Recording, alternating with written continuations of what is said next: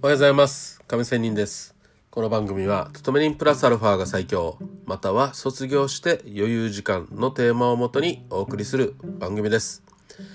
さて、えー、今日は、えー、お墓の話をしたいと思います、えー、なぜかというと最近ね私の年老いた母からまあ父もね現在あの健全ですけどもまあ少しねあの麻痺があって杖をついて歩いてるとまあ母ももちろんもう年なので持病があって心臓が悪くてね、えー、なかなか昔ほどね、え、シャキシャキ歩いたりできないというようなことです。まあ、そういう中の母から、えー、まあ自分たちのねお墓の話をねするわけですよね。まあ生きてるうちに元気なうちに自分たちの墓はちゃんと準備しておきたいということなんですね。うん、でその両親がいるね私の両親がいる地元の島のね、えー、お墓に入りたいということとかあと私がねここに住んでるので、えー、ここにっていうかねあの都会の方に住んでるので都会の方でのお墓はどうだということを話もあってねこれ前々から言われていたんですけど今回母が行ってきたのは私の都会のところにあるお墓でねなんかねこれ調べてくれって言われたものがあったので調べたんですよ。で調べてネットで調べてその現地まで行ってきました。さあそこはなんとねまだ建設中でありまして今年のね10月に出来上がって来年の2月あたりにオープンするというような、えー、ところでした。これどういうお墓かというと実はあの寺寺でねまあ要は大体なんかね、えー、日本本土の方ではお墓はなんかねどっかの寺の敷地内にあって、えー、その住職たちがなんかね、えー、ちょっと見回ってとかいう感じの私の勝手なイメージなんですけどそういうところだと思いますけど今回私が行ったところは確かにこのねあのなんかね浄土真宗って言いますか、うん、その信仰のお墓で屋根付きお墓だというような話なんですよ。それを母は屋根付きお墓ってどんなのか見てこいということだったんで聞いてきたら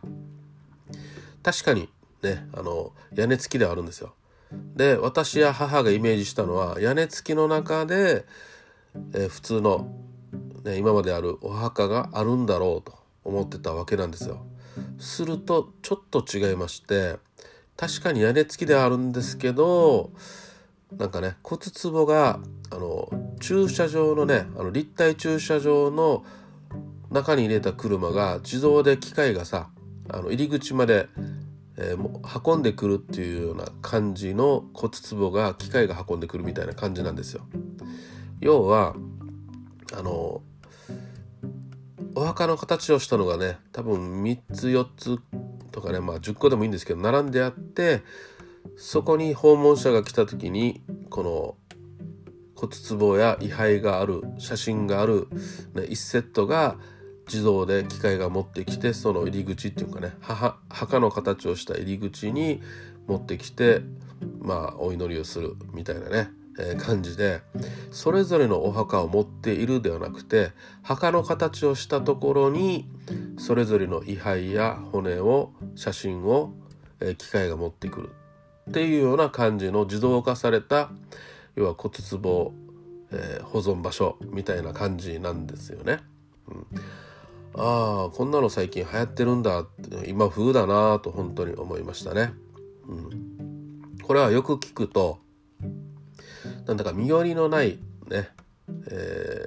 ー、骨というか位牌というかねそういう人たちが置く場所とかね、例えばお墓だったら雨の日なんかはさ、えー、自分たちでテントを持ってきて張って、えー、お祈りをしたりするじゃないですか。ね、またはお墓だったら例えば足の悪い車椅子の、ね、人やお年寄りたちがなかなか行けないのでそういう場所だったら屋根付きだしね、うん。えー、ちゃんとバリアフリーで、ね、車椅子が入れて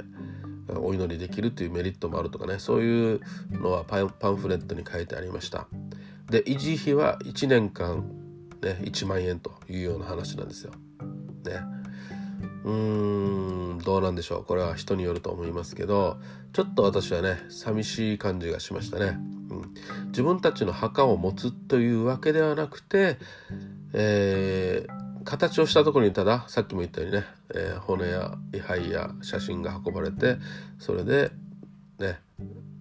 なんかお祈りする気分になるっていうかね、うん、いうようなことだったんですよね。まあこのね住職たちは当然ね毎日お祈りはしますよ全員にっていうような感じなんですけど まあこのね、えー、要は骨壺位牌写真を保存するのに1年間その場所代として1万 ,1 万円いただきますよということなんでしょうね。うんもしねこの滞納が例えば1万円あったとしたら多分何年かしたらね多分それは捨てられるんだろうなというふうに思うわけなんですよね。うん、まあですので結局はこれを母に話したらああだったのかということでね結局は地元のねまたは私のいる、ね、都会の方の、まあ、ちゃんとしたお墓っていう土地があるお墓っていうかね、えー、そういうのがいいよねっていうような話になったわけなんですね。うん、もちろんちゃんとしたお墓土地付きのお墓っていうのはまあ100万以上ぐらいかな、うん、かかるというのが大体の相場ですよね。まあそれでも、ね、しっかり市役所とかね区役所とかそういうところに申請をして、まあ、お墓という形でね、えー、土地を作らないといけないということでありますよ。でまあそこにね、えー、ちゃんとした登録をして、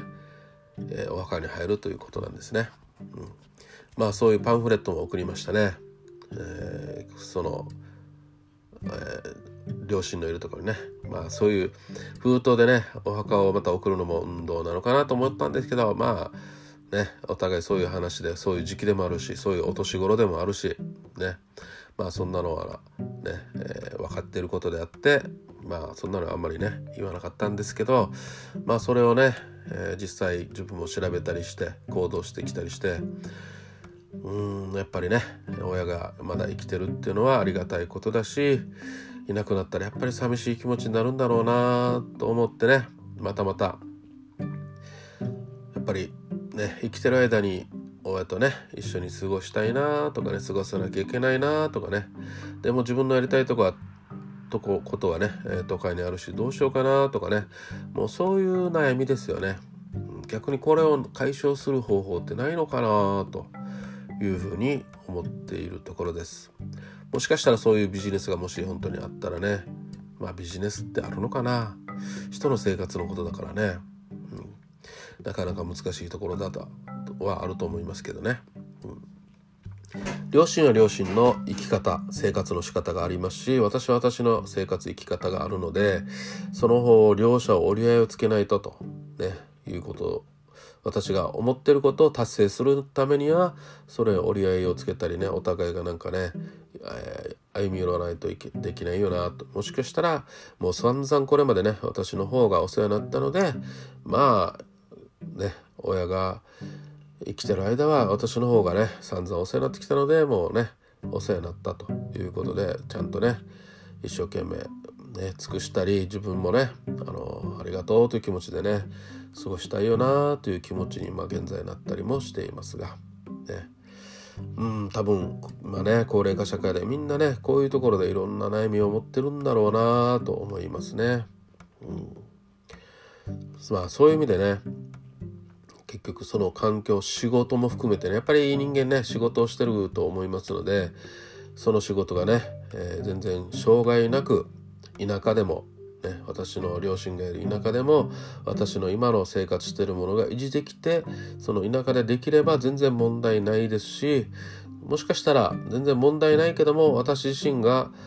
なんかね、えー、偏った考えでただ今の都会に住んでいるということでもありましょうしということでねうん考えさせられますね。うん、はいということで高齢化社会まあこういういろんな悩みもありますしまあ私ぐらいのお年頃になったらね両親がお年頃になったらそういうね次なる悩みも出てくるよなということで多分これを聞いている方々もそういうことが出てくるだと思いますし悩んでるかなと思います。そうですね、えー、なんかね切ない思いにもなったりしますがまあ切なくさせるためにこの配信をしてるんじゃなくてまあねみんなこうやって悩んでいますしそれぞれお互いね、自分の人生も全うしながら自分のね大切な人を大切にね、えー、大事にしていきたいなということで今日は終わりたいと思います。それではまた明日 See you!